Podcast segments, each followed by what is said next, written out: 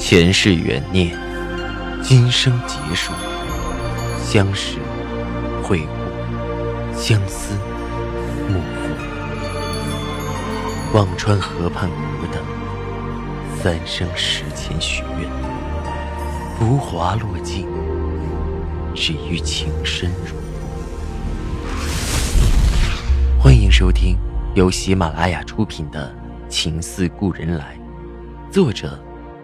文安初心忆故人，蒋波，魅影，明月照经纶，木千林。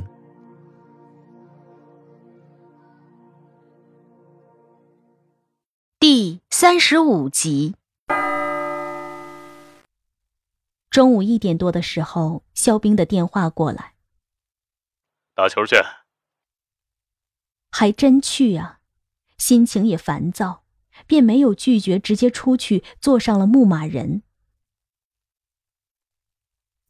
肖冰订了公司附近一个乒乓球俱乐部，进去后熟悉的打着招呼：“你是常客？”我问着。会员，有时间就来。肖冰看了看我一身职业装，让服务员拿了一身崭新的、适合我尺码的运动装。他自己有固定的放东西的柜子，进去把衣服换好出来，带我去了场地。每个台子是一个半开放的很大的隔间，我一边四下打量着，一边跟着肖冰进了我们的场位。很久没打了，但我还是很快进入了状态，看着那颗来回飞旋的小球，所有的委屈，所有的内疚，所有的痛苦。都有了发泄口，我拼力扣杀着，不知道是在挥洒着拍子，还是挥洒着自己胸中的愤懑。肖冰冲我挥手叫停，喘着气：“你这不是打球，是赶命呢。”把拍子放到了案子上。我去拿两瓶水。我不好意思的笑笑。弯腰将双手撑在膝盖上歇着，看着汗水一滴滴掉了下去，再直起身看着周围，一个熟悉的身影从我面前经过，我一巴掌拍到他的背上。嘿，你怎么也在这儿？一身红色运动服的孟凡玲回过头看着我，惊讶的笑道：“呵，丫头，这也能碰到你？哎，你也手痒了？”被人拉来的，你呢？一个人？我问着。是啊，来了，让他们安排一下。今天人少，我直接和教练打。孟凡玲挥了挥拍子，帅气的笑着，打了他个惨败。孟凡玲就是这么个独来独往、帅气潇洒的性子。说着，我俩都不觉挑着唇角。来一来一盘。一拍即合，马上开战。大学时，我俩就是对手兼队友，单打的对手，双打的队友。多年没在一起打了，上来就是一场激战。孟凡林估计这些年一直在打，功力比大学的时候又长了不少。激战的结局是我惨败，我喘着气，竖着大拇指。你牛，死鬼！门口一阵掌声，肖冰笑得爽朗。哈哈哈哈哈！终于有人替我报仇了。说着，把两瓶水递给我和孟凡玲。这位是孟凡玲，青阳的朋友。孟凡玲大方的冲肖冰伸出手。他的爽快让肖冰怔了一下，随即伸出手。肖冰，也是青阳的朋友。既然相见，不打一场简直说不过去。这两人都不是扭捏的人，说着就开战了。矫健爆发的孟凡玲遇到沉稳挥洒的肖冰，犹如冰火碰撞，煞是好看。我在旁边喝着水，看得起劲儿。结束的时候。孟凡林赢得多，肖冰甘拜下风，开着玩笑。我是不是该退役了啊？惹得我和孟凡林哈哈直笑。打完球，肖冰要请我们吃饭。我看着时间不早，五点多了，赶着回去照顾女儿，就没同他们一起吃。再三叮嘱肖冰别忘了把孟凡玲送到家，就匆匆离去。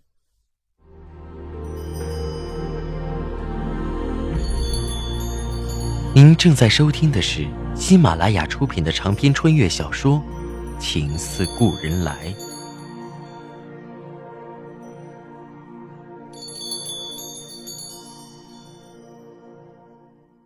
在肖冰的敦促下，小样被损坏的事情稍微有了些进展。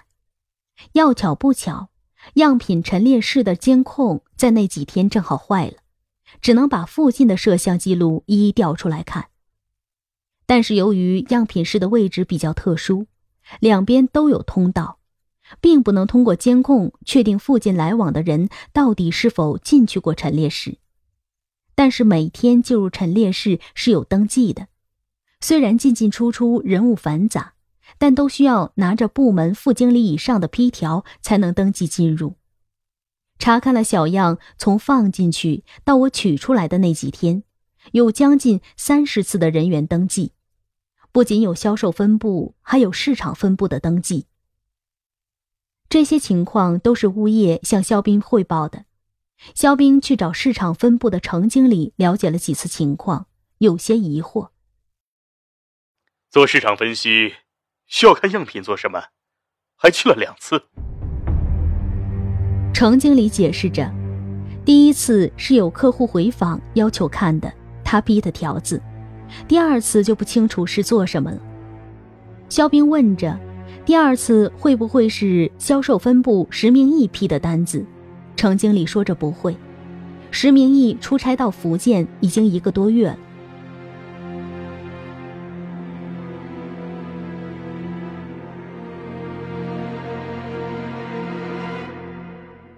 那天下午，我被肖兵叫到办公室后，说了这些，转而说着：“我又找人查了批条的底单，批条越轻，差点就看不到。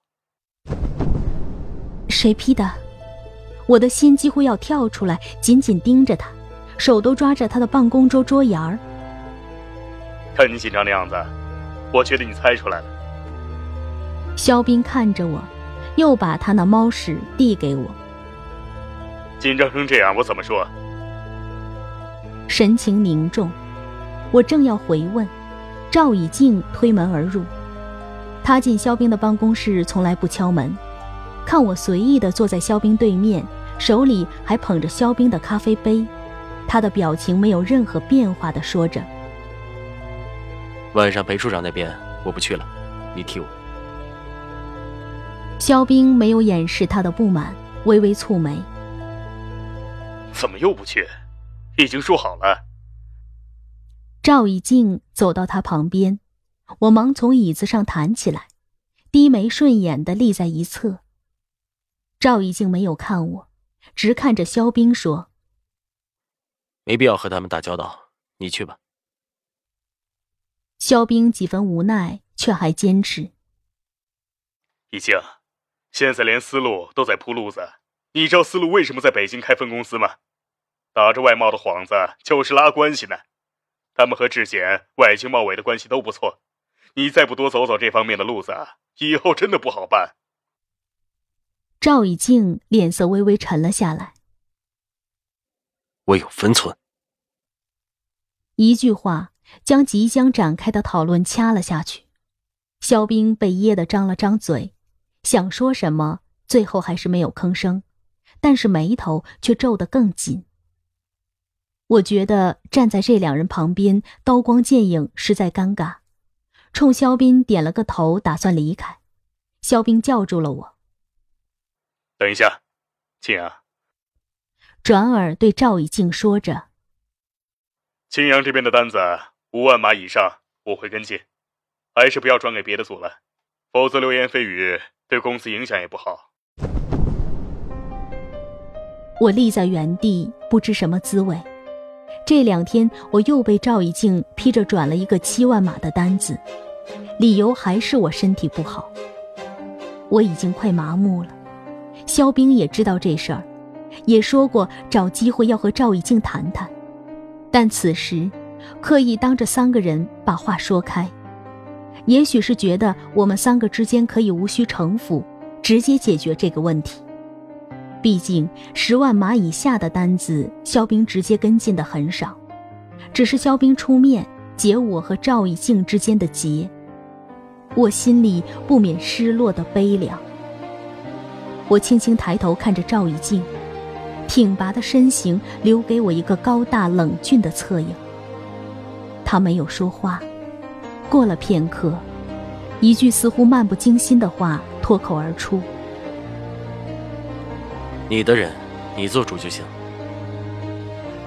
这句话悠悠出口，却像有一柄尖刀狠狠剜了我的心一般。赵以静轻松一句话，已经把和我所有的过去通通擦去了。你的人，哼！我好想冷笑，好想问问他，我躺在你身边的时候，我是谁的人？我拼命咬着唇，可眼泪怎么这么不争气，就出来了。我没有看任何人，狠狠咬着手背，不让自己抽泣出声，踩着高跟鞋跑了出去。肖冰懊恼的声音在身后响起：“易经，你这话说的。”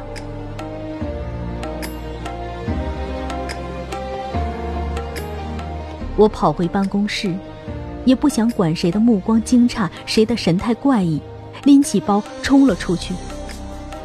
我不想在这里，一刻都不想，直到冲到了公司门口的马路上，耳边传来一声尖利的刹车声，惊骂在耳边响起：“丫的，睁眼睛了吧？”我泪眼迷茫地看着四周穿梭的车流人群。感觉自己就像一颗小小尘埃，找不到方向。我是没长眼睛，我要是长了眼睛，就不会看错了人，认错了心。错把无情当情动，落得今日伤心伤肺。我退回了路边，挥手拦下一辆出租。师傅问我：“去哪儿啊？”去哪儿了？才下午两点，女儿在幼儿园，李姐在家，我只想找个能让我静静的地方。记得有人说，一个人生活在大城市里，要有一家熟悉的酒水店，这样，在开心的时候、失落的时候，会有一个藏身的地方。可惜我并没有这样一个地方。在我最迫切需要的时候，想了一会儿，我回答师傅：“后海酒吧街。”自己还是挺没出息，不敢去三里屯和工体，只敢去治安最好的后海。等到去了后海，随便找个看着亮堂的酒吧扎了进去。下午的酒吧是休闲的时段。放着舒缓的音乐，偌大的场子里，除了我，还有一对儿貌似在谈恋爱的小青年。一切都在阳光里变得慵懒。服务生拿来酒水单，我看了半天也看不懂，随便指了个深水炸弹。就这个，呃，这个男士喝的多一些。服务生好心的介绍着。没关系，越烈越好，最好能让我失忆。当漂亮的鸡尾酒端到我面前时，我尝了一口，并没有想象的那么激烈，干脆咕咚咕咚全喝了进去。不多时，从胃里泛上来的后劲儿让我的头晕晕乎乎。我扶着额靠在沙发上，看着玻璃窗外后海的冰雪初融。湖面的白，亭子的红，阳光的金，在我眼前绕成一片。酒精激发了我好容易压下去的悲凉，我的眼泪再次肆溢。祁阳，做我的女人吧，不要逃开，我不想放开你，你必须是我的。一句句曾经听过的话都在耳边回响，我惊讶的发现自己竟然都记得。我以为他认了真，原来认了真的人是我。可是为什么男人是这样，说这些话的时候，信誓旦旦的迷谷，瞬间也能轻而易举的放下？孤军对我说过誓言，可最后只留给我一个背叛残破的婚事。赵以静也对我说过情话。可转眼就因为一笔五十万码的单子，留给我一个陌生的背影。我宋清扬，是不是就只有被甩的命？我很想把自己喝个酩酊大醉，可惜那样如电视般的情节无法发生在我的身上。现实是，我怕喝醉，钱包、身份证被偷，回不了家。更怕被卖到山区，一辈子出不来，而且也没有任何眉眼周正的同我搭讪。晕过、哭过后，我整理好自己的情绪，出了酒吧。快五点了，斜阳薄暮，照着后海的座座庭院上，都笼罩了一层若隐若现的金色朦胧。不知不觉的，我走到了赵以静的门口。朱门紧闭，我的胸口喘不上气的压抑。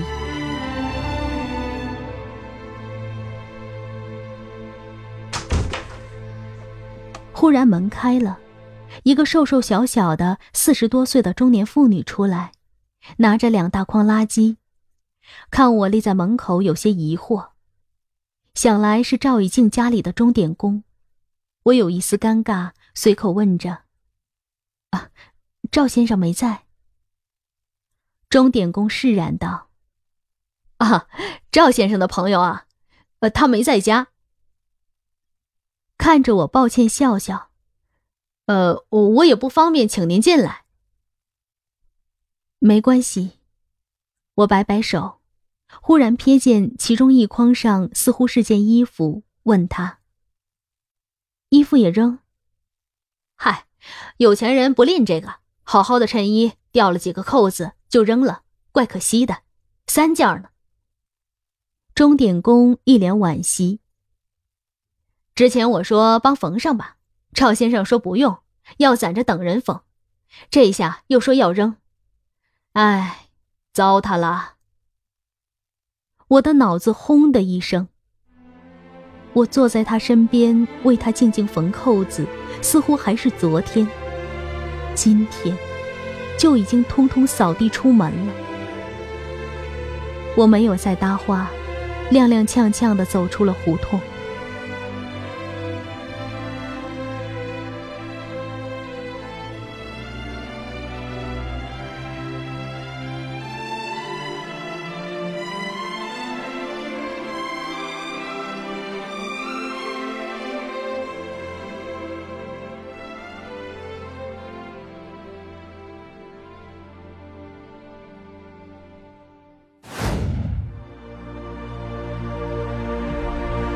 听众朋友，您刚刚收听到的是喜马拉雅出品的长篇穿越小说《情似故人来》，作者文安初心忆故人，播讲魅影，明月照经纶，莫千林。更多精彩有声书，尽在喜马拉雅。